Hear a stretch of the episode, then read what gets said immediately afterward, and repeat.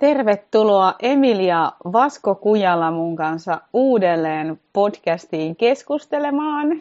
Meidän edellinen yhteistyössä tekemä jakso femiini- ja maskuliinienergiasta on ollut tosi pidetty ja suosittu ja on tosi suuri kunnia saada sut mukaan keskustelemaan tänään uudelleen vähän toisesta aiheesta, mutta myös aika tämmöisestä paljon vähemmän puhutusta aiheesta. Eli tosi hienoa, että oot päässyt paikalle. Kiitos Seevi ja kiitos kutsusta. On ilo olla täällä. Me tehdään tätä podcastia tämmöisenä oikein kuulaana, kauniina talviaamuna ja tämä sopii hyvin tähän aiheeseen, minkä sä varmaan kohta esittelet. No kyllä, ja tämä aihe sopii jotenkin mun tähän viikkoon. Mä oon juuri omien, omien vaistojeni kanssa tällä viikolla työskennellyt ja tehnyt paljon töitä ja on vähän niin kuin miettinyt sitä, että on välillä jotenkin sellaista, että jos äh, jonkun aiheen valitsee, että minäpä puhun siitä, niin se aihe tuodaan oikein niin, kuin niin kristallinkirkkaasti siihen omaan elämään näköpiiriin. Että tänään jo naurattaa, mutta voin sanoa, että toissapäivänä ei, ei vielä naurattanut. Se on just näin. Se on tietysti ihanaa ja kiitos tästä palveluksesta, jonka teet kaikille. Et nyt kun täällä ihmiset kuuntelee, kun kukin meistä siellä kuuntelee tätä, niin voi olla, että tällä podcastilla on samankaltaisia vaikutuksia. Et nyt kun sä kuuntelet, niin nämä teemat rupeaa näkymään ja avautumaan siinä omassa elämässä. Ja se on tietysti joskus vähän epämukava, mutta ehdottomasti paras tapa oppia. No just näin, ja ehkä nyt onkin hyvä kohta paljastaa tämä meidän aihe, eli se on vaistot. Ja tämä aihe tuli mulle tosiaan tutuksi täällä Vapaatie koulutuksessa, joka on siis Emilian ja Emilian miehen Tommin tämmöinen pitkä henkinen koulu, jossa on useampi vuosi, jonka voi käydä vuosi kerrallaan myös, mutta siellä me yhden retriitin ajan käsiteltiin tätä vaistoteemaa. Ja se, mikä mua siinä paljon puhutteli, oli se, että se tuli niin lähelle jotain sellaista, mikä, mitä ei ihan haluaisi katsoa, joka on niin kuin aika tarkkaan määrittelee, isosti sanottuna, mutta niitä oman niin kuin sisäisen vankilan rajoja. Ja tosiaan se sana jo vaistot kuvastaa sitä niin hyvin, että se on niin vaiston varasta. Ja mun mielestä Emilia jossain kohti sanonut tosi hyvin, että, että eh, aika monesti erilaiset henkisen kasvun suuntaukset vähän niin kuin koittaa unohtaa tämän puolen ihmisyyttä, niin haluaisitko ihan tästä lähteä liikkeelle, että ähm, miksi tämä kohta meinataan unohtaa? Kiitos, ja just, just näin. Ja tosiaan kehtokoulu ja tämä vapaatiekoulutus, niin ne on henkisiä koulutuksia, henkisen kasvun ja kypsymisen koulutuksia. Ja voisi ajatella, että minkä takia tämmöisessä koulutuksessa ollaan kiinnostuneita jostain näin tietyllä tavalla eläimellisestä asiasta kuin vaistot. Että eikö meidän pitäisi olla enempi kiinnostuneita meditaatiosta ja jostain korkeavärähteisestä asiasta, myötätunnosta ja tämän tyyppisistä asioista. Ja se on, se ei ole varmaan tarkoitus tai ei olekaan tarkoitus monessa henkisessä traditiossa unohtaa näitä hiukan karkeampia asioita, mutta ne helposti jää sen jalkoihin, mitä me tavoitellaan. Me tavoitellaan jotain hienovaraisempaa ja jotain vähän korkeaa värähteisempää ja jotain ylevyyttä tässä ihmisessä. Mutta sinne ei pääse sinne ylevyyteen ennen kuin on käynyt jokaisen askelman, jokaisen portaan ja uskaltanut katsoa kaikkea Ja nämä vaistot herkästi semmoinen asia, että ne jää katsomatta. Siihen on muutamia syitä. Yksi on se, että mm, vaisto on sisäisenä ilmiönä sellainen, että se on aika haastavasti sanotettu. Vaistot on tosiaan impulseja ja semmoisia suuntia, mm, käyttäytymisen tapoja, reaktiomalleja, jotka ikään kuin vaan tapahtuu, eli niitä ei edellä, edellä ajattelun prosessit. Sen takia vaistoille meillä on ihmisenä tosi paljon vähemmän sanoja. Niin me niin se ensimmäinen askel olisi, että niitä vaistoja täytyisi sanottaa ja harjoitella sitä, että niistä voi puhua. Ja toinen syy sitten, minkä takia ne helposti jää vähän sinne jalkoihin, on se, että jos me ajatellaan psykodynaamisen viitekehyksen kautta, niin siinä ihmisen tämä minuus jaetaan kolmeen osa-alueeseen, vaistominään, idin, egoon, joka on ikään kuin se minän keskiö, itsekäsitys, ja yliminään tai superegoon, joka on sisäistetty kokoelma erilaisia auktoriteetteja, joko niitä kasvattajia tai yhteiskunnallisia. Ja nyt tämä yliminä-rakenne ja tämä id eli vaistorakenne, niin ne ei tule kauhean hyvin toimeen. Ja tämä yliminä, niin sillä on tendenssi haluta ikään kuin työntää syrjään se vaistorakenne. Ja sen takia se on myös psykologisesti haastavaa mennä sinne. Ja usein tarvii vähän tukea ja semmoista työntöä, että uskaltautuu ja näkee sen vaivan. Hyvin todellakin kuvattu, että jotenkin sieltä just superegosta, jossa on vähän niin kuin ne ihanteet ja ne pitäisi ajatukset, niin sieltä käsin, että meissä on näin tämmöinen aika brutaali ja rosoinen ja äkkipikainen ja impulsiivinen mm-hmm. osa, niin ei ole kauhean niin kuin ihanteellista myöntää, että, että mussa on myös tämä kohta, Just joka näin. Hal, tulee sitten se halu, niin kuin, että ollaan niin kuin sitä ei oliskaan. Piilotetaan se kokonaan. Just näin.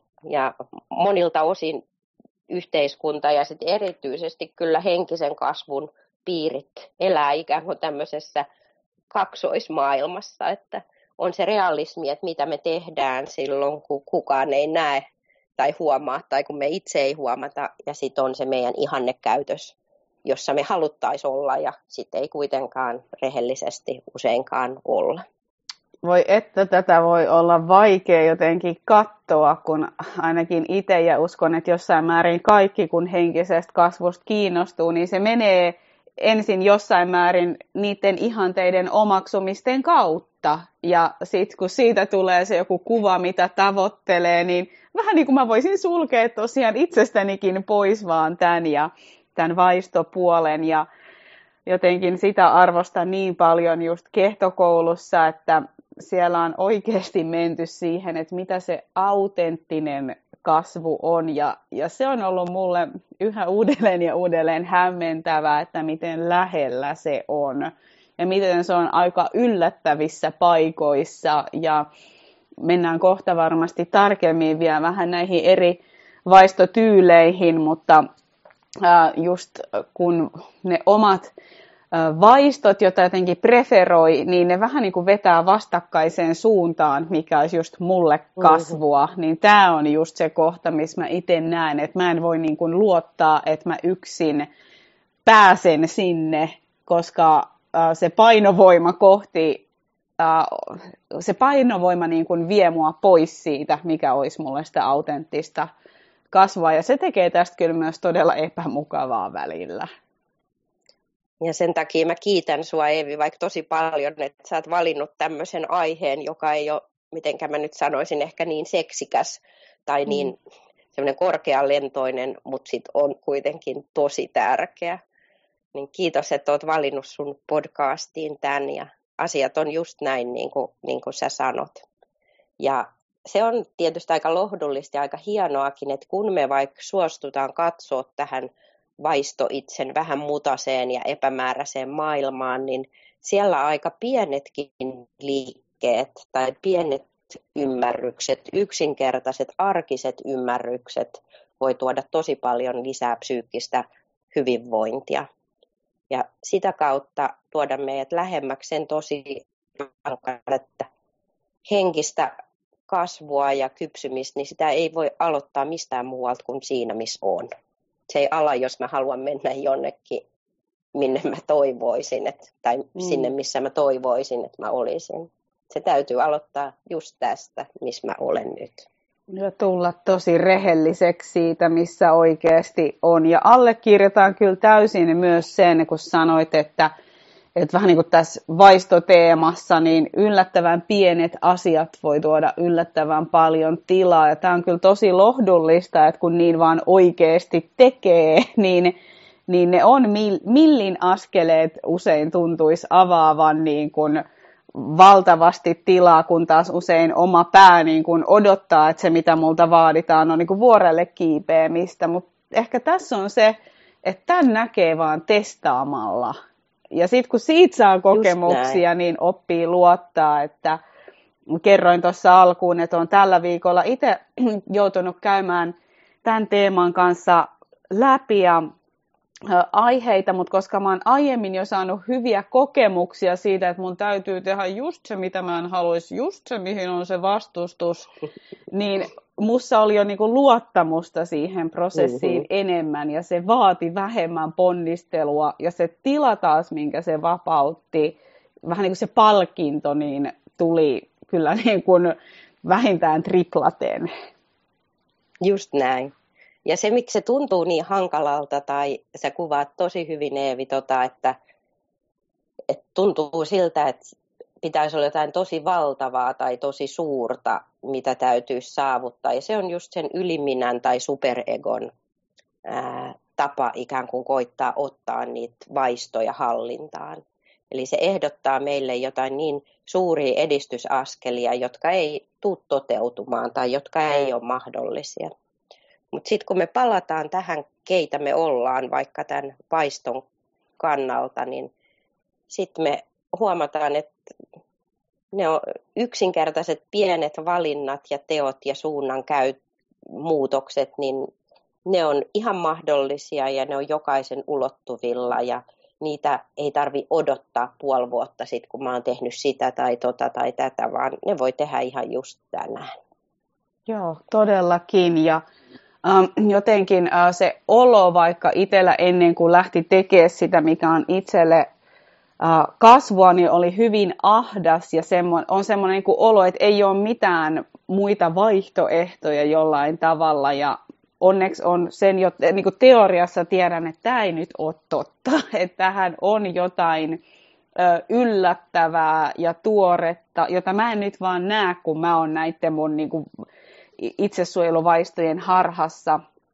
Ja tota, um, onneksi pystyy jo luottaa siihen prosessiin, että asettaa sen rukouksen, että hei, että, että mä haluaisin nyt nähdä, että mikä tässä on se tuoreus, mitä mä voisin tehdä. Piti mennä välissä nukkumaan, mutta jo tämä niin kuin intention asettaminen, mä uskon, että se auttoi mua, että seuraavana aamuna se tuli ähm, niin kuin kirkkaana. Se oli silti epämukavaa tehdä, mutta, mutta se tuli ja se annettiin, niin haluan myös rohkaista siihen, että varsinkin jos on semmoinen olo, että, että nyt tässä ei ole oikein mitään vaihtoehtoja, niin yleensä kuitenkin on, mutta niitä ei vaan niin kuin näe, koska on just se, mitä puhutaan varmaan kohta lisää, vähän niin kuin sokeepiste usein näissä vaistoissa. Just näin. Ja ikään kuin se vaisto ilmapiiri tai ilmasto, mitä kunkin meidän sisään vallitsee, niin se on jotain niin primääriä, niin perustavanlaatuista, että meistä tuntuu, että maailma kerta kaikkiaan vaan on sellainen. Että se on se ilma, jota me hengitetään, se vesi, jos me uidaan ja se ympäristö, jos me ollaan. Ja sen ikään kuin sen akvaarion tai sen oman ilmaston ulkopuolelle näkeminen, niin se on aluksi tosi tosi vaativaa. No. Mutta vielä ehkä siitä, että minkä takia kannattaa, niin äm, henkisissä traditioissa ja myös tässä Freudin psykodynaamisessa mallissa, niin me kuitenkin sit loppukädessä ymmärretään ja katsotaan, että kun ihminen on tässä ihmisen kehossa ja manifestoitunut ihmiseksi tänne materiaaliseen maailmaan, niin ihminen tarvitsee vitaliteettia ja energiaa. Ja nyt tämä elämän vitaliteetti ja elämän energia ja myös lopulta psyykkinen energiakin, niin se nousee meihin vaistojen kautta. Eli näiden vaistojen tasapainoisuus ja hyödyntäminen ja jotenkin niiden vaistojen salliminen, niin se on yksi myös meidän vitaliteetin ja elinvoiman ja terveyden lähde. Eli on tosi tärkeää, että me uskalletaan olla niissä vaistoissa ja uskalletaan tasapainottaa niitä, koska siitä me saadaan kaikenlaista voimaa elämään. Ja sitä voimaa ei voi saada mistään muualta. Joo, allekirjoitan kyllä myös ton just nyt ihan tosi kokemuksellisesti, että kun meni läpi sen oman blokkinsa, niin se määrä energiaa, mikä vapautui, oli myös mm-hmm. tosi, tosi suuri. Mutta jos me mennään nyt vähän sit niihin ihan vaistoihin ja kertoisitko sä Emilia lisää, eli käydäänkö nyt vaikka näiden, näitä on niin kuin sanoitkin tuossa ennen kuin hetki puhuttiin tässä, että on useampi tapa, miten tätä vaistoasiaa katsoo, mutta jos me käydään nyt sen ajatuksen kautta, että on tämä itsesuojeluvaisto, vetovoimavaisto ja sosiaalinen vaisto. Just näin, eli näitä vaistoja voi toki lähestyä monen teorian kautta, mutta lähestytään nyt yksinkertaisuuden vuoksi yhden teorian kautta, ja se on tähän enneagrammi-viisauteen kuuluva vaistoteoria. Ja toki samanlaisia lähestymisiä löytyy myös, myös ylipäätään kaikesta biologisesta ja psykologisesta vaistoluokittelusta, mutta Enneagrammin vaistoteoriassa tämä on aika mukavasti jaoteltu kolmeen osaan ja se tekee tästä nopeasti omaksuttavan ja semmoisen aika helposti hyödynnettävän, niin käytetään tätä. Tällään tämä vaistoteoria on siitä Enneagrammin persoona-tyyppiteoriasta erillinen. Eli tätä voi opiskella, tätä vaistoasiaa, ilman että tietää Enneagrammista mitään muuta kuin tämän. Eli jos et tiedä Enneagrammista mitään, niin ei haittaa. Tämä on ihan itsenäinen osa-alueensa. Ja Enneagrammiteoriassa nähdään, että ihmisellä on kolme tämmöistä vaistoluokkaa. Niin kuin Eevi äsken sanoi, niin yksi niistä on itsesuojeluvaisto. Itsesuojeluvaisto liittyy siihen, että me selvitään hengissä, me selvitään yksilönä mahdollisimman turvallisesti, mukavasti. Meidän keho voi hyvin. Ja itsesuojeluvaisto on tämmöinen yksin selviämisen vaisto. Kun mulla on ruokaa, kun mulla keho on toiva ja fyysisesti hyvässä kunnossa, kun mulla on suoja ja kun mun resurssitarpeet on tyydytetty, niin sit mä selviän. Tämä on yksi vaihe. Sitten tässä teoriassa on toinen vaistoluokka, jota suomeksi kutsutaan vetovoimavaistoksi. Ja tämä vetovoimavaisto on sitten tämmöinen kaksin selviämisen vaistoluokka. Eli kun mulla on yhteys toiseen ihmiseen, kun mulla on yhteys energiaan, kun mä saan uppoutua siihen, kun mulla on mahdollisuus jännitteen luomiseen ja jännitteen purkamiseen, kun mulla on intensiteettiä, niin sit mulla on mahdollisuus selvitä, sitten tämä elämä on hyvin. Ja tämä vetovoima vaisto pohjautuu seksuaaliseen vaistoon, mutta ei lisää sinällään sitä ihmisen seksuaalisuutta, eli tämä ei ole yksi yhteen ikään kuin seksin kanssa. Mutta siinä on semmoinen energeettinen tietty tendenssi tai intensiteetin hakeminen ja tämä jännityskeskeisyys. No sitten meillä on vielä kolmas vaistoluokka, eli voittaa ihmisessä sitä, että me selvitään ryhmänä. Ja sosiaalinen vaisto on kiinnostunut ryhmän dynamiikasta, kuka on johtaja, mitkä on ryhmän ihmisten roolit ja se on kiinnostunut ryhmän hyvinvoinnista, onko kaikilla hyvin ja se on kiinnostunut mun paikasta ryhmässä, siitä, että kuulunko mä ryhmään, mikä mun ja se ryhmän välinen dynamiikka on. Ja tämä vaisto on näistä vaistoista ikään kuin eniten vaiston ja tunteen välissä jo, että se on niin kuin siellä jo pikkasen lähempänä tunteita. Mutta kuitenkin sanotaan tässä teoriassa, että se on yhä vaisto. Joo, ja nyt tuota siellä viikonlopulla vapaa-tiellä niin käytiin läpi sitä, että puhuttiin tällaisesta vaistopakka-ajatuksesta, että usein meillä on joku vaisto, jota me niin kuin vähän ylitehdään, ylipreferoidaan, ja sitten on joku tällainen sokea piste, jota me ei niin kuin ollenkaan vähän niin kuin huomata, ja nyt se haaste olisi just se, että että miten antaisi vähempi voimaa sille, mitä vähän niin kuin ylitekee ja ylipreferoi ja alkaisi kiinnostua siitä, mistä on tavallaan vähiten kiinnostunut. Ja voin, voin omalla kohdalla myöntää, että mulla toi sosiaalinen vaisto on se ikään kuin alhaisin, se sokea piste. Ja ennen kuin mä tähän teoriaan tutustuin, niin se oli jotenkin ihan osa mun sellaista identiteettiä, että, että mua ärsyttää sellaiset ja mä en tykkää ja mä en vaan ole sellainen ihminen ja, ja sitten kun sen koulutuksen myötä niin kun lähti tutustua, että okei, mua niin kun vastustuttaa tämä, mutta ehkä mä nyt sitten kokeilen t- tätä, niin todella niin pääs huomaamaan, että todella outoa, mutta tämä, mitä mä näin paljon vastustan, niin tekee mulle itse asiassa ihan hyvää.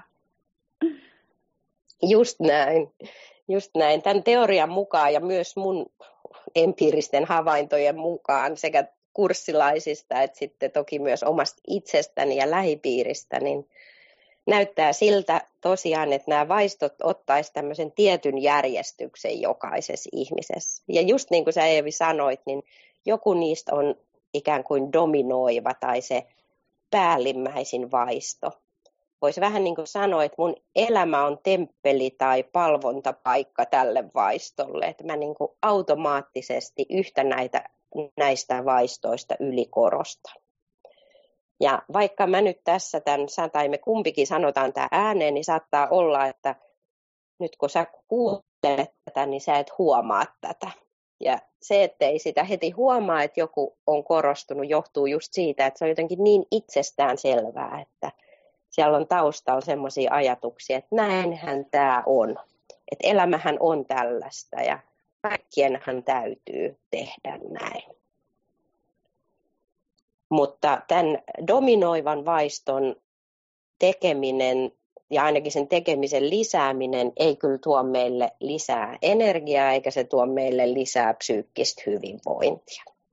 Ja just niin kuin Eevi kerroit, niin päinvastoin sitä psyykkistä hyvinvointia sit tuli siitä, että joku näistä vaistoista on meillä siellä alimpana ja sitä me vähän niin kuin vastustetaan tai laiminlyödään tai just niin kuin sä sanoit, että me sanotaan, että en mä vaan ole sen tyyppinen ja en mä ikinä opi tätä. Mm. Niin siihen vaistoon panostaminen toisi meille lisää psyykkistä hyvinvointia. Ja se, minkä takia näin on, johtuu siitä, että nyt jos me laiminlyödään yhtä tämmöistä ikään kuin selviytymisen osa-aluetta psykologisesti itsessämme, niin silloin se meidän yliminä tai superego saa tosi hyvän kiristysaseen meitä vastaan. Eli silloin me ikään kuin sisäisesti voidaan tuomita itsämme paljon tehokkaammin. Ja siellä saattaa olla silloin semmoisia alitajuisia prosesseja meneillään, että se yliminä saattaa sanoa meille, vaikka me ei ehkä huomata sitä, että no, et sä pysty mihinkään, kun et sä pysty hoitaa edes sosiaalisia suhteita ja et sä mm. ole ehkä edes niin kuin kunnon ihminen, kun sua ärsyttää kaikki tämmöiset ryhmätilanteet, että jos, jos tykkäisi toisista ihmisistä ja yötä tuntona, niin totta kai haluaisi silloin mennä tämmöisiin tapahtumiin. Mm. Ja tällaisesta sitten se superego ikään kuin saa sitä voimaa pitää meitä oman historiamme tai sen oman omien tapojemme, oman elämänpiirimme vankina. Ja kun meille tulee psyykkisiä voimavaroja muuttaa tätä rakennetta, niin silloin se meidän yliminän ylivalta pienenee ja meidän egon valta kasvaa. Ja se on hyvä asia sen takia, että ego on meissä se psykologinen osa, joka voi tehdä valintoja. Ja ego voi vaikka halutessaan valita, että nyt tämän ylijäävän tai uuden psyykkisen energian mä käytänkin henkiseen matkaan. Tai mä käytän itseni kehittämiseen, mihinkä tahansa asiaan, joka on mulle tärkeää. Mm. Eli meille tulee lisää vapautta valita, mitä me halutaan elämässä tehdä. Se on oikeasti aika iso juttu ja myös, että jos se tavallaan primääri vaisto, jota me ylikorostetaan, että jos se saa koko aika valita, niin elämä itse asiassa kapeutuu aika paljon. Että tavallaan mm-hmm. tässä kohdissa niin tulee just itselle mieleen se, että miksi mä en aina voi luottaa itseeni, että se eka impulssi, mikä musta tulee, niin ei ole välttämättä mun niinku parhaaksi, vaikka se tuntuisi hyvältä tai, tai mukavalta. Ja tämä on nyt vähän trikki myös, äm, vaikka niin kun, kun puhutaan henkisessä kasvussa intuitiosta, että miten mm-hmm. erottaa intuitiota äh, vaistosta ja vaatii kyllä todella paljon niin kun, itsereflektioita ja nöyryyttä ja syvää rehellisyyttä tässä erottelussa. Että, ja mä uskon, että valitettavan usein se, mitä me pidetään intuitiona, onkin itse asiassa vaistoa. Kiitos, että tuot tämän näkökulman esille, koska tämä on oikeasti tosi yleistä. Hirmu helposti intuitio ja vaisto menee sekaisin. Ja juuri näin, että kun me ollaan ihmisiä, joilla on isompi potentiaali kuin eläimellä, niin me, meidän kannattaisi olla tietoisia näistä vaistovalinnoista. Eläimenhän ei kannata olla. Eläimen on tosi hyvä toimia vaistonvaraisesti. Eläin on rakennettu siihen ja ihmisellä on sitten potentiaali johonkin muuhunkin. Toki vaisto on hyvä, vaikka kun ylittää tietä ja sieltä tulee rekka, niin meidän hengissä säilymisvaisto saa meidät ilman ajattelun prosesseja hypähtämään taaksepäin ja väistämään. Sehän on tosi tarkoituksenmukaista, että meillä on vaistot monessa tilanteessa. Mutta sitten tämä intuitio, niin sit me helposti saatetaan ikään kuin tämän dominoiman vaiston ääni ottaa tai niin kuin luokitella se intuition ääneksi. Ja miten sitten erottaa näitä kahta? niin tämä vaistoääni on ikään kuin tekevämpi. Se on selvästi karkeampaa energiaa. Siihen liittyy semmoinen niin nopea tekemisen energia. Se vaisto haluaa aina tehdä jotain. Ja intuitio sit on taas ikään kuin jollain tavalla paljon tiedottavampi. Se antaa meille semmoisen yleiskatsauksen tai suunnan tai avaa meille jonkun oven mutta se ei ole niin ehdoton siinä, että mitä seuraavaksi pitäisi tehdä. Että se intuitio antaa vähän niin kuin ehkä suuntaviivan tai että tuolla olisi jotain, mitä sun olisi hyvä katsoa tai tutkia mm. ja omalla kohdalla, mitä niin kuin rehellisemmäksi siinä tulee, niin monesti se, mitä, äh, mitä uskallan väittää tunnistavani aidoksi intuitioksi ei tunnu kauhean mukavalta. Et siinä on jopa vähän semmoinen, että mä en ihan haluaisi, mutta joku mus sanoo, että tämä olisi mulle hyväksi, että se ei niin kuin, ole mielihyvä johdannaista tavallaan millään lailla. Just näin, ja intuitioon perustuvista valinnoista yleensä on pitkäkestoista hyötyä. että ne, niiden se potentiaali avautuu pitkällä aikavälillä. Ja tämä vaisto idminä niin hakee aina nopeata mielihyvää. Eli niistä tulisi se palkinto paljon nopeammalla aikavälillä. No voitaisiko me käydä vähän sitten läpi näiden kolmen eri vaiston kohdalla sitä, että vaikka jos lähdetään siitä itsesuojelusta, eli mitkä on ne haasteet, jos tätä vaistoa ylikorostaa, ja mitkä on ne haasteet, jos tämä on vähän niin kuin se sokea piste? Oikein hyvä idea. Tutkitaan, tutkitaan vähän niitä. Eli itsesuojeluvaisto oli se vaisto, joka on kiinnostunut tämmöisestä käytännön hengissä selviämisestä. Siitä kehosta ja resursseista ja ruuasta ja lämpötilasta. Jos se on mulla dominoiva vaisto siellä päällimmäisenä, niin herkästi silloin musta voi tulla ikään kuin tietyllä tavalla, voisiko sanoa, eristäytynyt tai, tai muu voi tulla semmoisia vähän itsekkäitä piirteitä, koska mä oon tosi kiinnostunut siitä, että miten minä yksilönä nyt saan sen käytännön asian toimimaan, mikä mulle on tärkeintä. Ja helposti voi johtaa siihen, että esimerkiksi ruokailuun liittyvät asiat ylikorostuu tai liikuntaan liittyvät asiat ylikorostuu tai omaan kotiin liittyvät asiat ylikorostuu. Niihin tulee niin semmoista jotenkin vaativuutta ja painavuutta, joka ei ehkä kuulu niihin. Toki on vaikka tosi viisasta pitää hyvää huolta siitä, että syö terveellistä ruokaa ja säännöllisesti. Mutta sitten jos se itsesuojeluvaisto on päällimmäisenä, niin käy herkästi niin, että siellä ei ole vaikka liikkumavaraa, että ihan hyvin kerran viikossa voi käydä niin, että yhtenä päivänä ei syökkään niin hyvin tai niin säännöllisesti. Että se on ihan luonnollista ja se ei haittaa ja sitten seuraavana päivänä asiaan voi taas korjata tai palata normaaliin. Mutta jos itsesuojeluvaisto on päällimmäinen, niin herkästi vaikka tämmöisestä yhdestä menetetystä ateriasta tai päivän aterioista, niin voi tullakin semmoinen olo, että kauheeta, nyt mä en jaksa, nyt mä en pysty, miten mulle käy. Mm. Tai yhdestä menetetystä yöunesta voi tulla tosi iso asia, että apua mä en kestä, mun koko loppuviikko menee ihan pilalle, kun mä en nukkunut. Mm.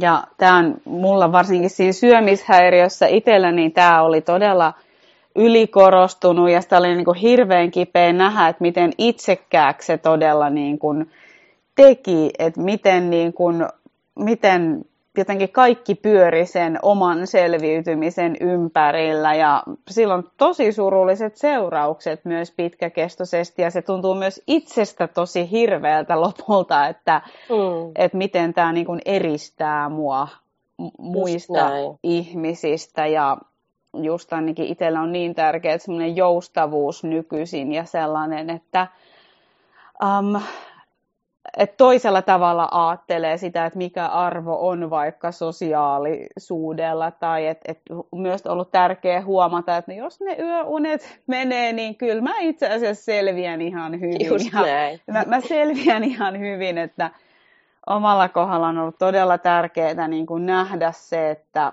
että tämä, mitä tämä vaisto on mulle syöttänyt, niin ei ole kyllä myöskään kauhean luotettavaa tai kauhean totta se, se yritti vaan suojata, mutta epäonnistui kyllä siinä aika moisen hyvin. Just näin, että se intentio on tosi hyvä ja siellä vaistossa on paljon hyviä asioita, mutta se, että kun se on se vaisto, mikä meillä kullakin on dominoivana, niin se ongelma on se, että se lyö yli. Sitä on liikaa. Ja sitten kun me saadaan sillä vähän hyvää, niin sitten me koitetaan ikään kuin tehdä sitä kymmenkertainen määrä, että me saataisiin lisää sitä hyvää, mitä me saatiin. Ja näin se dynamiikka ei toimi. Ja täällä on myös aika just niin kuin kova hinta, että okei, että jos viimeisen asti optimoi kehonsa ja kaikkea, niin mitä sitten? Et, Just et, et tavallaan että se elämä on niin kuin aika yksipuolista Joo. Niin kuin sillä tavoin. Ja se oli mulle semmoinen ravisutteleva ajatus jossain kohtaa kysyä sitä, että, että jos mä olisin niin kuolivuoteella ja mä olisin jatkanut tämä vaisto vaan niin kuin dominoiden, että kyllä elämä näyttäisi aika köyhältä, jos tämä on vaan Juuri se, näin. joka valitsee, että, että myös niin kuin, jos tämä on siis dominoiva, niin on ihan hyvä myös ehkä tunnustella sitä, että että miltä se tuntuu, jos mä annan tämän dominoida, että mulla seuraus oli todella suuri yksinäisyys. Näin on, ja useilla, joilla tämä on dominoiva, niin se seuraus on jollain tavalla elämän kaventuminen. Joo. Mikä se tapa onkaan, sosiaaliset suhteet tai se, missä voi käydä tai se, mitä voi syödä tai Joo. se, miten unesta pitää pitää huolta tai miten rahoista pitää pitää huolta. Niin No, se entä... elämä kaventuu. Kyllä. Joo, no entä sitten jos tämä vaisto on vähän niin kuin se sokea piste, että, mm-hmm. että tätä oiskin hyvä sitten jotenkin vahvistaa ja tässä kohtaa tekee myös vielä muistaa sanoa, että miksi tämä vaistohomma on niin tärkeä on se, että tämä niin kuin kasvu ei ole meille kaikille sama asia, että just tässä kuuluu niin hyvin se, että, mm-hmm. että vaikka ä, toiselle ihmiselle on todellakin kasvua pitää huolta yöunista. Ja toiselle on todellakin kasvu se, että hei, fuck it, ei se ole niin Just vaarallista. Näin. Ja se on nyt se rehellisyyden Joo. kohta katsoa, että mitä se kasvu on mulle. Ju- juuri näin. Ja joskus tarvitsee toisen ihmisen valmentajan tai terapeutin tai jonkun koulutuksen apua. Kyllä. Että voi itse arvioida, että mistä tässä on kyse.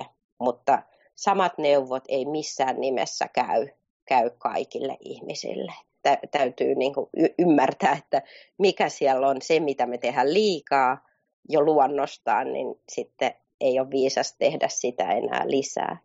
Yep. Ja nyt jos tämä itsesuojelu olisi siellä pohjalla, niin silloin olisikin tosi oleellista sitten kääntyä näiden samo- samoisten asioiden puoleen, mitä äsken just puhuttiin välttävässä näkökulmassa. Eli jos tämä itsesuojelu on pohjalla, niin siellä on semmoinen alitajuinen ääni ja superegolla semmoinen alitajuinen lähestymistapa, että sä oot ikuinen lapsi ja sä et pysty pitämään itsestäsi huolta. Sä et pysty edes hankkimaan itsellesi ruokaa tai sä et pysty edes pitää kehoa kunnossa tai sä et edes pysty hoitaa sun raha-asioita. Niin siitä se superego yliminä saa niin ison jotenkin kiristyskeinon, että me ollaan sisäisesti valmiita aika moneen superegon vaatimukseen sitten, että me, me tietyllä tavalla vältetään tätä sisäistä puhetta.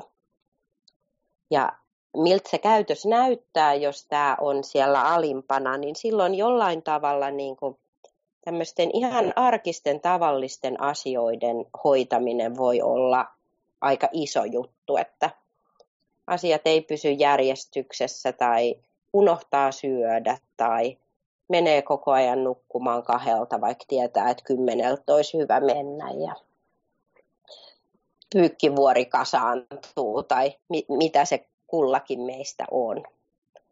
Ja sitten kun aina tsemppaa siinä, että laittaa itselleen hyvän aamusmuutin sit viikon ajan, niin sitten tulee semmoinen mieletön itsekehu, että voi että kun mä oon hyvä ja ihan mahtavaa, että mä oon tehnyt tämän smootin. Mm. Joka sitten toiselle, jolla tämä on vähän korkeammalla siellä vaistoissa, niin on ihan itsestään selvää, että eihän smootin tekemisessä nyt ole mitään ihmeellistä. Mutta mm. jos se on täällä alimpana, niin silloin siinä on sisäisesti mulle jotain tosi ihmeellistä, että mä pystyn tähän ja vielä viikon ajan.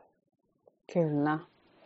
Joo, tässä kyllä jotenkin niin koko aika kirkastuu se tärkeys siihen rehelliseen itsensä katsomiseen, että mikä toisi minun elämään juuri sitä tilaa, että taas toiselle se on jopa se, että hei pärjäät kyllä ilman smoothia ja voit syödä sitä, mitä on tarjolla ja jollekin Joo. taas just just vähän niin kuin päinvastoin. Ja se on niin kuin hyvä just nähdä se, että se vapauttaa todella tilaa jollekin. Se tuo jotain joustavuutta ja se joustavuus tulee nyt siitä, että se superegon tarina ää, mm-hmm. ei saa vahvistusta.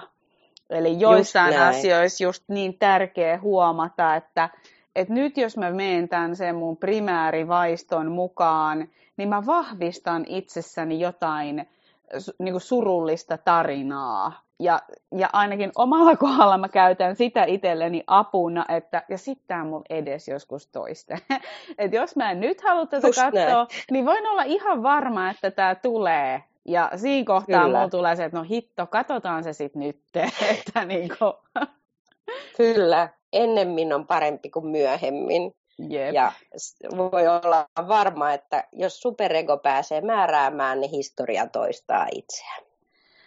Juuri näin, ja kyllä tämä niin hyvin kuvastaa sitä, että miksi ne vaikka tietyt kaavat ja tendenssit elämässä helposti toistuu.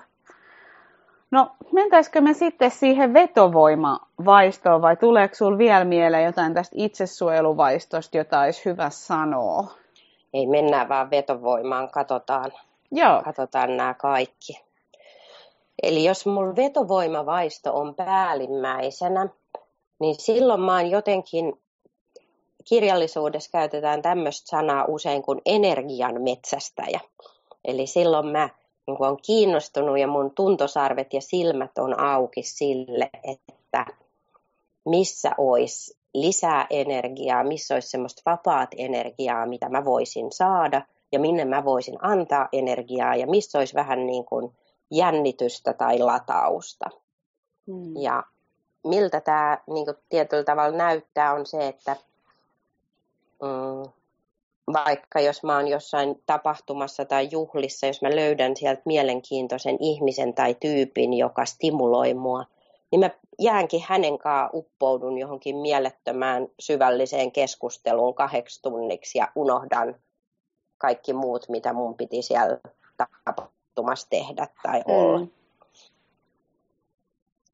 Ja äm, tietyllä tavalla, nyt vähän riippuu, että minkälaisen muodon tämä vetovoimavaisto ottaa, niin mä voin olla tosi kiinnostunut siitä, että mä myös näyn, että mä itse saan olla näkyvä. Tai sitten mä voin olla tosi kiinnostunut siitä, että miten mä voisin sulautua muihin ihmisiin ja ikään kuin kokea tällaisia sulautumisen mm. hetkiä. Siinä sitä vähän vaihtelee ihmisten välillä. Ja ongelmia tästä tulee sitten sillä tavalla, että vaikka ajanhallintaan tulee monesti ongelmia tämän vetovoimavaiston mm. johdosta, kun, energia vie ja ylipäätään priorisointiin tulee ongelmia, kun sitten energia priorisoi eikä vaikka sitten omasta kehosta huolen pitäminen, niin jos mulla on hyvä keskustelu puhelimessa meneillään, niin mä puhun sitten kahteen asti yöllä ja vaan nautin siitä uppoutumisesta enkä sano, että hei, nyt kello on 11, nyt pitää lopettaa, nyt, nyt huomenna on päivä. Että tavallaan mä oon tietyllä tavalla sen vaiston vietävissä, että se valitsee, mitä mä teen ja mitä mä teen ja kenen kanssa mä teen. Joo. Ja tässä vaistossa oli nyt se, että vähän niin kuin kaksin selviämme se niin kuin motiivi. Joo. Eli jos mulla on tämmöinen, niin kuin, onko se intensiivinen yhteys, niin sit mä selviän. Just näin. Ja useinhan me haetaan sitten parisuhteesta tai mm, seksuaalisista suhteista tätä intensiteettiä, niin myös tää, jos tämä on dominoiva, niin silloin se läheinen ihmissuhde on mulle jotenkin erityisenkin innostava ja myös sen merkitys voi olla epäterveen suuri sit mun elämässä. Joo. Mä, mä en ole ihan varma, onko tämä vai toi itsesuojelu se mun, mun tota, ykkönen. Tuntuu, että mitä niin kuin enempi mä oon tervehtynyt, niin näyttäisi siltä. Tämä on kyllä mulla aika primääri lopulta. Ja tunnistan kyllä kaikkia näitä haasteita, mitä tuossa niin kuvasit, ja se on jännä, että vaikka mulle monesti huomaan, että mulla on niin kasvua keskittyy vaikka töihin tai keskittyy joihinkin sellaisiin asioihin, jotka jollekin muulle voisi olla niin kuin ihan päinvastoin, että mä niin kuin eheyttää sen sijaan, että mä Joo. Vatuloin suhteessa, niin teen jotain merkityksellistä tai vatuloin välillä jotain muuta. Just näin, juuri näin että sitten tervehdyttävää, jos se vetovoima on siellä kärjessä, niin on lähteä pois tämmöisistä intensiivisistä tilanteista ikään kuin mm. aikataulutetusti. Ei silloin, kun mulla tulee se tunne, vaan jotenkin, että mulla olisi joku tätä energiahimoa suurempi prioriteetti, joka ohjaa mua. Just, ja jotenkin tuo intensiivisyys myös, että, että kysyä, että, mink, että minkälainen intensiivisyys on mulle hyväksi. Että tavallaan, ettei just tuu, sä käytit hyvää sanaa, vähän niin kuin energiametsästäjä, niin joku semmoinen intensiivisyysnarkki, että tarvitsee aina Joo. sen jonkun hain tai loun, Joo. vaan joku tällainen niin kuin tasainen, johdonmukainen, selkeä. Joo tylsä on niin kuin vetovoima dominantille niin kirosana ja se olisi tosi terveellistä. Voi että se Eli... tekee niin hyvää. Se on niin, niin kuin, psykologisesti turvallista äh, silloin, kun on tylsä. Just näin. Ja sitten pahimmillaan silloin, kun tämä vetovoimavaisto on hyvin epätasapainossa, niin mm silloin käytös voi olla hyvinkin itsetuhoista Joo. sen intensiteetin haun kustannu tai niin kuin haetaan sitä intensiteettiä niin paljon, että se on jo itse tuhoista. Just ja sen niin. takia kaikilla, jotka tunnistaa tämän vetovoimavaiston dominantiksi, niin on tärkeää harjoitella sitä, että ikään kuin kykenee sanomaan tälle himolle ei. Mitkä on ne mun rajat ja Joo. juurikin näin. No mitä ja sitten, vaikka jos... Niin, sano vaan. Joo, vaikka musta tuntuu, että tuolla ton ihmisen kanssa tapahtuisi jotain mieletöntä, niin mm. mä uskallan sanoa itselleni, että hei, tämä on nyt se vaisto. Mm. Siellä tapahtuu ihan samoja asioita kuin joka ikisen ihmisen kanssa. Joo, just näin. Joo, et monesti kun kuulee, että meillä oli ihan mieletön yhteys, niin se, joo, oli varmaan vetovoimayhteys, oliko se sitä traumakemiaa vai mitä se oli. Ja täysin siis puhun myös itsestäni, ei siinä, että olisi jotenkin vaan ulkoinen ilmiö, mutta tavallaan ehkä tekee myös mieli sanoa, että, että voi olla ihan hyvä tarkastella sitä, että mikä on niin kuin autenttinen mm-hmm. yhteys, että pelkkä tämmöinen niin kuin kipinä ja sellainen vetovoima ei ole sama asia kuin autenttinen yhteys. Just näin ja ihan rehellisesti sanottuna, että jos se mieletön yhteys on avautunut tosi nopeasti, niin todennäköisesti on kyseessä tämmöinen vetovoimavaistoon liittyvä Just hiukan niin. valheellinen yhteys, että aito syvä mm. yhteys, niin vaikka me miten henkisesti tai sielullisesti ajateltaisiin, niin kyllä sen syntymiseen tarvitaan aikaa ja toistoja ja Just semmoista niin. luottamuksen rakentamista, että, Just että niin. se on yksi tapa erottaa nämä kaksi toisistaan. Joo, siihen niin kuin vetovoimayhteyteen usein kuuluu vähän semmoinen levoton ja kiireen tuntu ja joku semmoinen niin kuin äkillisyys, vähän niin kuin tajunnan räjäyttävyys, kun taas just se aito yhteys, niin todella niin kuin sanoitkin, niin rakentuu ja perustuu enempi niin kuin realismiin ja sellaiseen just näin. toiseen syvempään tuntemiseen. Just näin, ja toistoihin. Joo. Yhteys on asia, joka ikään kuin rakentuu toistojen kautta. Hmm. Eikä sillä mitään, kyllähän tämmöinen vetovoimayhteyskin on hauskaa, mutta täytyy vaan miettiä, että se on ikään kuin, se on silloin vaistotoiminto ja hmm. sen se kyky kasvattaa tai kypsyttää meitä ihmisenä on silloin siellä vaistojen tasolla. Se ei ole sen mm. ihmeempää, siinä ei ole mitään pahaa, mm. mutta se, se ei ole vaan sit sitä sydämen tason toimintaa vielä. Joo. No mitä sitten, jos tämä on alinna, se vähän mm-hmm. niin kuin, tai se sokea piste, niin miten se voisi näkyä?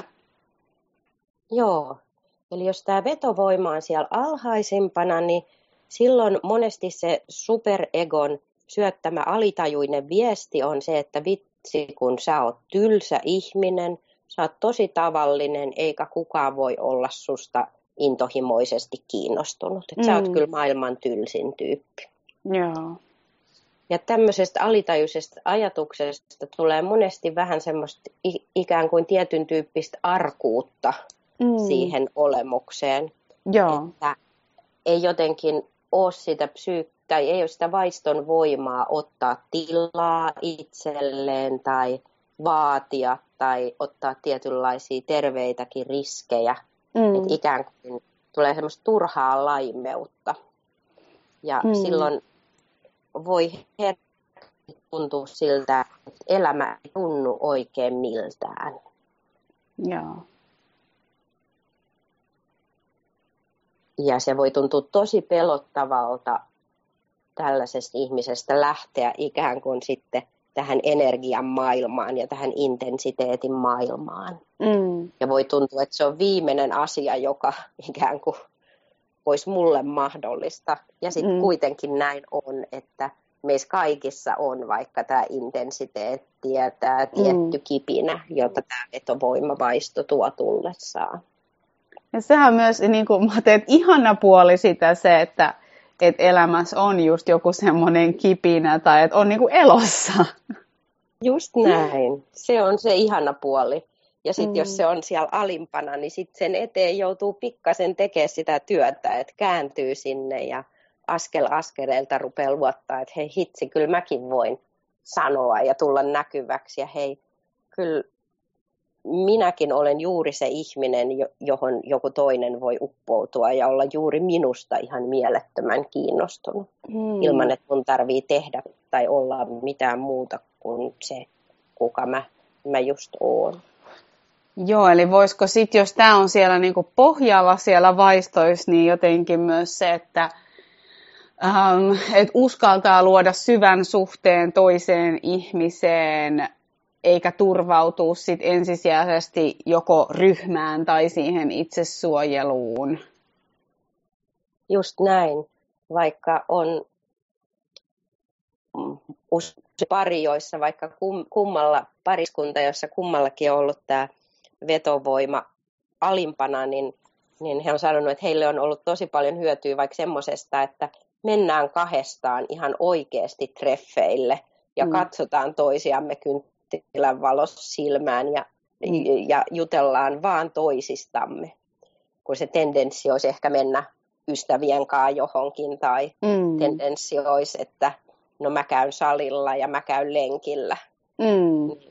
Ei, että valitaankin, vaikka se tuntuu niinku turhalta tai vaikealta, tai että mitä me nyt siellä sitten jutellaan. Ja mm. me ollaan oltu jo 15 vuotta yhdessä, et en kynttilän valosta tarvii enää. Mm. Niin silti tehdä se valinta. Mm. Ihanan kuulosta, jotenkin sepöä.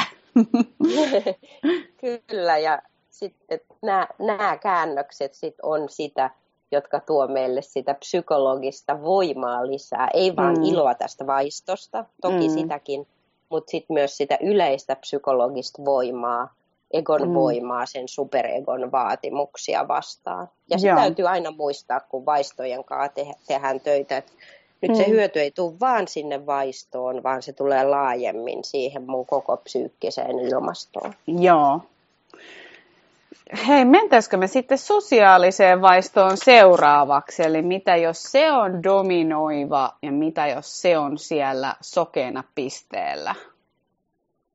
Hyvä. Eli jos se sosiaalinen on dominoiva, niin ensinnäkin otetaan tästä pois nyt semmoinen niin arkikäsitys, että tämä sosiaalinen vaisto ei tarkoita vaikka puheliaisuutta. Joo. Tai sitä, että olisi jotenkin rohkea sosiaalisesti Mm. Vaan tämä sosiaalinen vaisto tarkoittaa sitä, että on tosi kiinnostunut muista ihmisistä ja mm. omasta suhteestaan tähän Joo. muiden ihmisten joukkoon. Ja voi olla sosiaalinen vaisto dominoima ja voi olla tosi ujo. Mm. Eli ne ei ole niin kuin rinnasteisia asioita. Joo. Eli, ja nyt jos toi sosiaalinen on siellä päivi, päällimmäisenä, niin silloin jotenkin mun fokus automaattisesti menee muihin ihmisiä. Mm. Mä kysyn tilanteissa, että mitä muut ajattelee, mitä toi ajattelisi musta, mitä toi ajattelisi tästä, mitenköhän tolla on, mm. pitäisikö, ja voi olla kroonisesti semmoinen olo, että on väärässä paikassa, koska näitä sosiaalisia ryhmiä, muita ihmisiä on niin paljon, niin koko ajan vähän semmoinen olo, että hei, että no Leenalla on bileet tuolla, että mun pitäisi olla siellä, mutta ei hitsi, kun Matti pyysi, että me oltaisiin mentykin pyöräilemään, että kumpaan mä valitsen. Ja sitten kyllähän mun olisi hyvä jo käydä katsoa mun äitiäkin. Ja, että on semmoinen niin sosiaalisesti huono omatunto tai vähän semmoinen epävarma olo, että pitäisi olla, jos mä niin jään paitsi jostain sosiaalisesta. Ja sitten myös on tietysti tendenssi nykyään, kun on sosiaalinen media, niin voi olla iso tendenssi ja kiinnostus sitten saada tosi paljon sosiaalista tietoa. Ja nyt kun siihen on niin hyvä mahdollisuus tässä meidän ajassa, niin sit voi ihan ikään kuin tulla addiktoituneeksi siihen niin kuin sosiaaliseen tietoon, että olisi pakko aina tietää, mitä kukin on tehnyt ja mitä tapahtuu. Ja jos mulle ei kerrota, niin sitten mä herkästi pahotan mieleni siitä. Tai jos mm. mua ei kutsuta johonkin, niin mä, jos se on dominantti vaisto, niin mä herkästi saatan pahoittaa mieleni siitä, että mä en päässyt mukaan.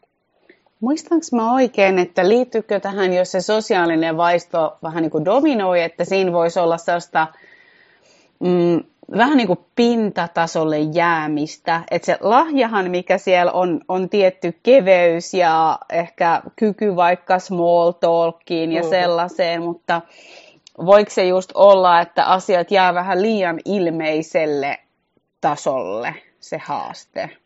Voi olla, koska sosiaalisella tyypillä on tosi tärkeää, että harmonia säilyy siinä ryhmässä. Joo. Ja kun me pysytään aika pinnalla, niin silloin harmonia säilyy helpommin. Mm. Eli sosiaaliset tyypit ikään kuin on hiukan mukavampia versioita omasta itsestään. Joo. Ja se tapahtuu sitten joskus sen kustannuksella, että me ei ikään kuin katsota asioita ihan pohjaan asti.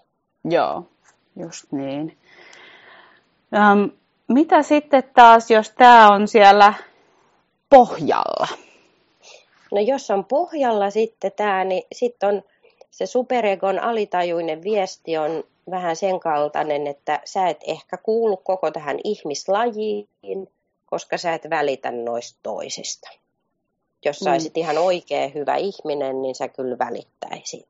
Mm. Ja, ja myös ainakin, taas... että, että ne ei välitä musta myöskään. Myös just, että, että, että sä et kuulu, sä oot niin kuin jotain mm. toista lajia, sä oot Marsista, mm. niin ei ne susta välitä. Sä oot ehkä uhka tai pakollinen osa tai joku. Joo. Ne on sunkaan säällistä tai pakosta. Joo. Ja ähm, tietysti tämä on viestinä aika tehokas, eli superego saa sillä paljon, paljon valtaa. Ja se myös ikään kuin tulee se, semmoisia ajatuksia herkästi, jos se on siellä pohjimmaisena, että ei näistä sosiaalisista suhteista ole mitään hyötyä, että en mä saa mm. niistä mitään. Ne on itse asiassa vaan haaste tai ne hankaloittaa ihmisen elämää.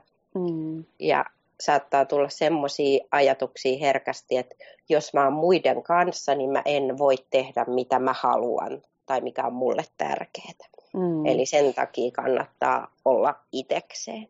Mm.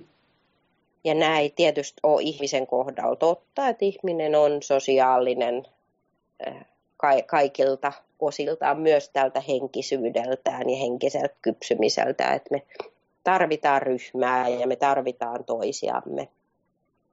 Ja silloin, jos tämä on siellä alimpana, niin on tosi tärkeää jotenkin huomata se, että miten vaikka tämmöinen kevytkin sosiaalinen kontakti voi monesti tasata tunnetiloja ja helpottaa ahdistusta ja miten kevyessäkin sosiaalisessa kontaktissa niin saattaa saada peilausta ja vinkkejä, jotka itse asiassa on yksin tosi hankala hankkia ja tosi, tosi vaikea päästä niiden äärelle. Joo.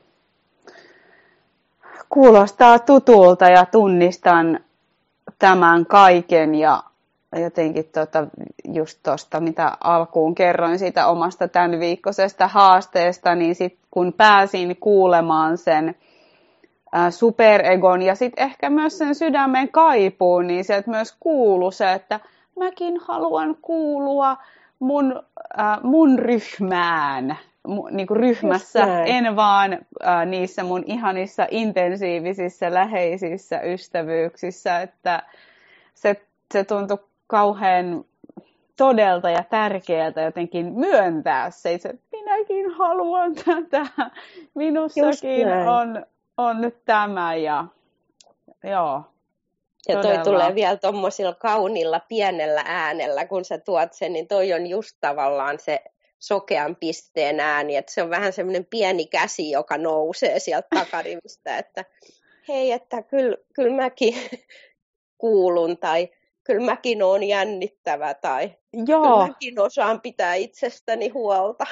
Just näin ja niin kuin se on, että sit kun sillä antaa tilaa sille pienelle kädelle, niin on mahtavaa, mutta ainakin itsellä siinä päällä on paljon sellaista häpeetä ja ei, ei, ei, ei, ei, ei paina alas, paina alas, että Kyllä. se tuntuu jo niin kuin paljolta voida sanoa, että minä itse asiassa oikeasti haluan myös tätä, että joo.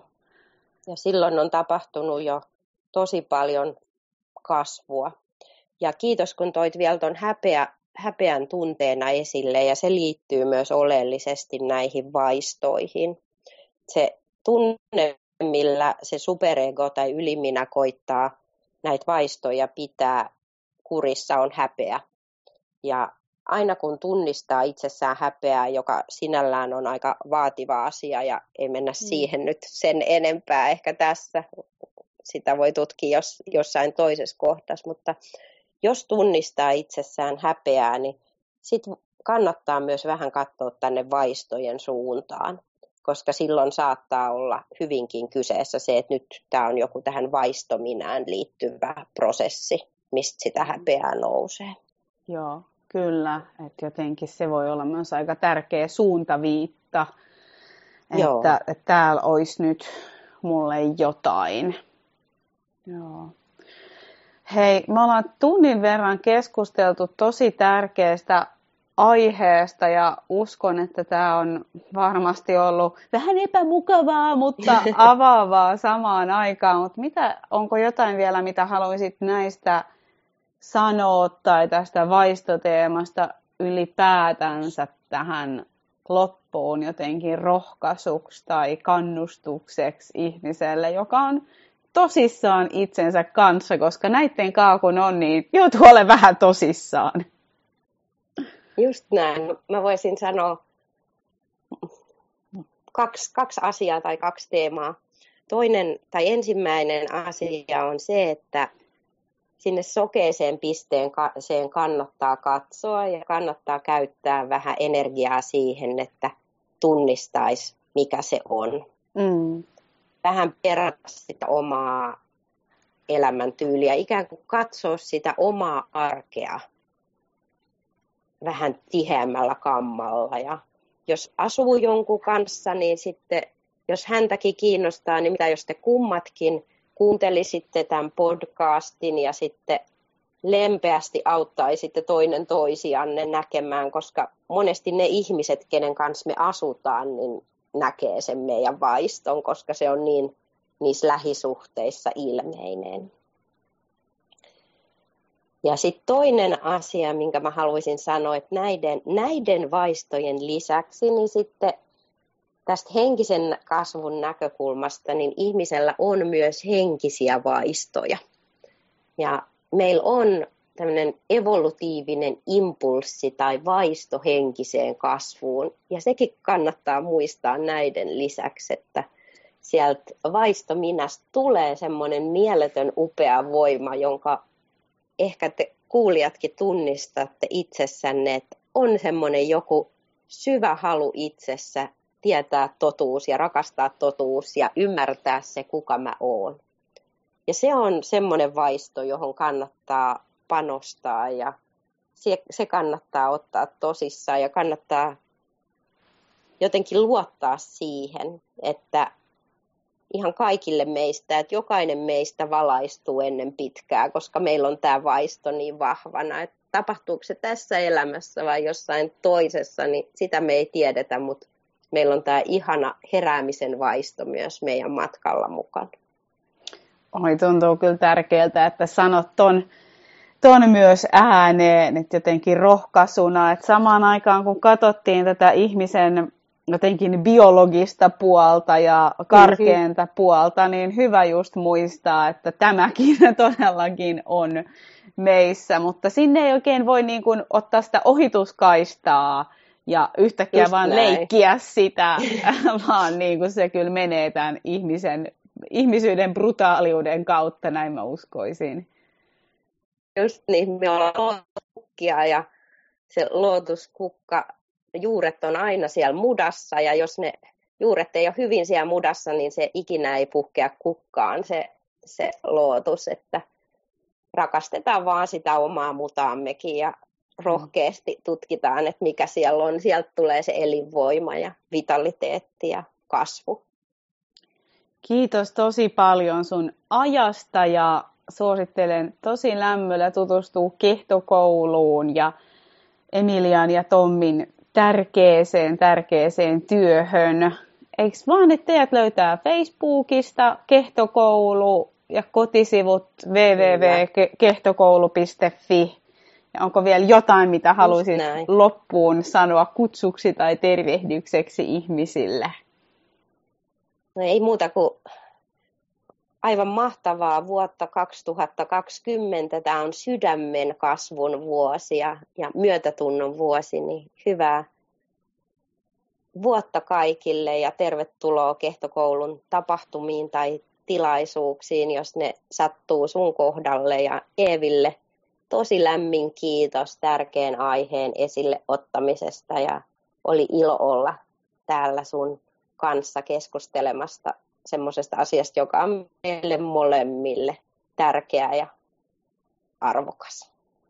Kiitos paljon.